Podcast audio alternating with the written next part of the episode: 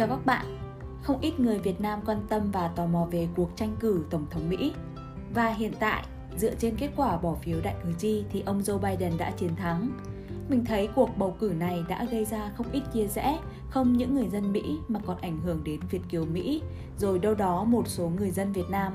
Mình cảm thấy hơi ái ngại khi nói về vấn đề này đối với một công dân bình thường như mình Suy cho cùng thì ai thắng ai thua thật sự không ảnh hưởng đến mình.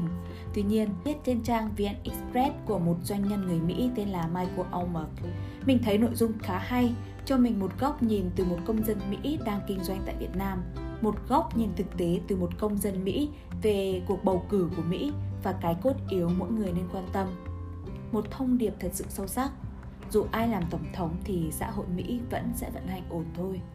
Bài viết có tiêu đề Người quan trọng nhất Mời các bạn cùng lắng nghe. Tôi đã dùng bữa cùng Trump và các doanh nhân khác. Ông ấy nói rất nhiều, còn tôi ăn salad gà. Đó là 20 năm về trước. Cả hai chúng tôi còn là doanh nhân và tôi đã ở New York, ức gà, bông cải xanh, khoai tây nghiền với nước sốt thịt và bánh ngọt tráng miệng. Những cái bắt tay, cà vạt đen, phố Wall, Hollywood, thung lũng silicon và truyền thông, các chủ đề kéo dài như cách The Donor, tên của Trump được gọi hồi đó, nói về kinh doanh. Có 8 hoặc 10 người chúng tôi tại bàn và ông Trump giải thích rất chi tiết về sự trang trọng của tòa tháp Trump World Tower sẽ mở cửa ngay sau đó. Tôi bắt tay ông và ngồi vào ghế của mình. Tôi nghĩ CEO của Pet.com đã ngồi vào bàn và cả Seth Godin, tôi biết mình đã gặp anh ấy ở đâu đó. Tôi là nhà phân phối khu vực Bắc Mỹ cho Mercedes-Benz G500 về cơ bản, chúng tôi là nhà sản xuất, nhập khẩu và phân phối chiếc SUV hàng hiếm, dáng hộp và được chế tạo thủ công. Với giá 135.000 USD chưa kể phụ kiện, nhóm khách hàng của chúng tôi rất đẳng cấp và độc quyền.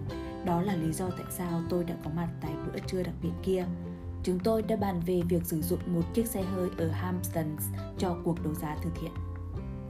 Ở độ tuổi đầu 30 khi ấy, tôi nhìn Trump như một nhân vật có sức ảnh hưởng lớn, cao hơn đáng kể so với tôi và nghiễm nhiên là người kiểm soát bàn ăn, mặc dù đó không phải là bữa tiệc của ông. Khi vẫn đang học hỏi từ các đàn anh trong thế giới kinh doanh, tôi rất háo hức muốn nghe ông ấy nói. Bốn tay, vị doanh nhân nổi tiếng không có tí thời gian nào cho tôi. Ông tỏ ra rất thích nói chuyện với một số vị khác, những người bày tỏ sự quan tâm đến một trong những căn hộ áp mái của tòa nhà Trump mới. Vì vậy, dù tôi đã gặp Donald Trump và ông ấy đã gặp tôi, tôi chẳng có nhiều điều để kể. Tôi hoàn toàn không biết rằng cuối cùng ông ấy sẽ trở thành tổng thống, dù ở thời điểm đó chắc ông ấy cảm thấy ý tưởng tổng thống chỉ để cho vui. Tại sao tôi kể với bạn điều này? Tôi là một doanh nhân người Mỹ, đang sống ở Việt Nam. Tôi có một công ty vận hành bến du thuyền và du thuyền ở Vịnh Hạ Long và ở đất nước của tôi bên kia bờ đại dương đang diễn ra cuộc bầu cử tổng thống. Theo hộ chiếu khai sinh tôi là người Mỹ, cho đến gần đây, tôi vẫn tự hào rằng tôi là một người Mỹ, không bị ảnh hưởng bởi những thứ làm phiền người khác. Tôi không quan tâm đến TPP hay bức tường biên giới với Mexico, tôi quan tâm đến sự thật.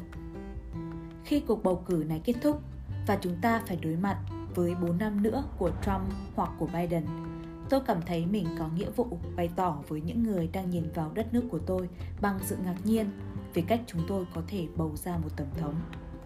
Bầu cử Tổng thống Mỹ luôn là một sự kiện thú vị với chính trị, kinh tế toàn cầu. Người mà chúng tôi chọn để điều hành đất nước có thể đưa thị trường chứng khoán toàn cầu sụp đổ hoặc tăng vọt. Trump hoặc Biden cũng có thể thực hiện một số thay đổi về chính sách thuế hoặc thuế quan, quy định về xuất nhập khẩu với mọi hàng hóa ra vào thị trường Mỹ. Nhưng nếu không có các nhân viên hải quan, sự hiểu biết của những người điều hành các bang lãnh đạo thành phố và hỗ trợ từ những người trong các cộng đồng ở mọi nơi tôi làm kinh doanh, công việc của tôi sẽ không bao giờ tồn tại. Vì vậy, nếu bạn cho tôi có một gợi ý trong mùa bầu cử này, ý tôi là người quan trọng nhất trên thế giới không phải là hai ông ấy hay tổng thống nào khác hay Beyoncé hay nhóm nhạc K-pop hot nhất. Người quan trọng nhất là những người bạn dành thời gian hàng ngày, những người nắm quyền trong thành phố, thị trấn hoặc ngôi làng của bạn nếu bạn kinh doanh, các chính trị gia địa phương và cán bộ ở đó, đối tác và khách hàng sẽ là người làm việc trực tiếp với doanh nghiệp của bạn. Nếu tôi được phép khuyên bạn, dù bạn là người nước ngoài, người Việt Nam, bất cứ ai, hãy chú ý mảnh sân của nhà mình, hiểu và biết cách để có thể làm gì với cộng đồng của mình.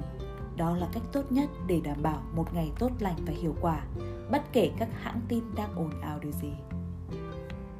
Tổng thống là nhân vật mà mọi người ở nước tôi chọn ra, nhưng trên thực tế, nền quản trị quốc gia thực sự vận hành trong hệ sinh thái gồm nhiều vị nghị sĩ, thị trưởng, quốc hội với thượng viện và hạ viện, các thống đốc, lãnh đạo các bang, hạt, rất nhiều người. Họ đều liên quan nhiều hơn đến cuộc sống hàng ngày của mọi người Mỹ, dù hiếm khi các cuộc đua vào ghế của họ trở nên quan trọng đối với công chúng như cuộc đua Tổng thống Mỹ.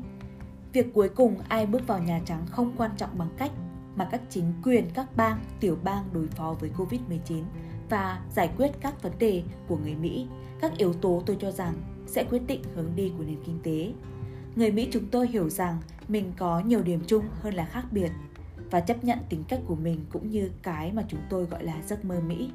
Tôi biết bất kể điều gì xảy ra với cuộc bầu cử, nền kinh tế Mỹ vẫn khá mạnh mẽ. Vì vậy, cả thế giới đang chờ đợi để biết người đàn ông về lý thuyết sẽ chèo lái con tàu nước Mỹ trong 4 năm tới. Nhưng tôi không quá ngây thơ khi nghĩ rằng vị tổng thống ấy có thể làm cho mọi thứ kết thúc như nhiều người đã nói, bởi ông không nắm hết mọi quyền hành của nước Mỹ.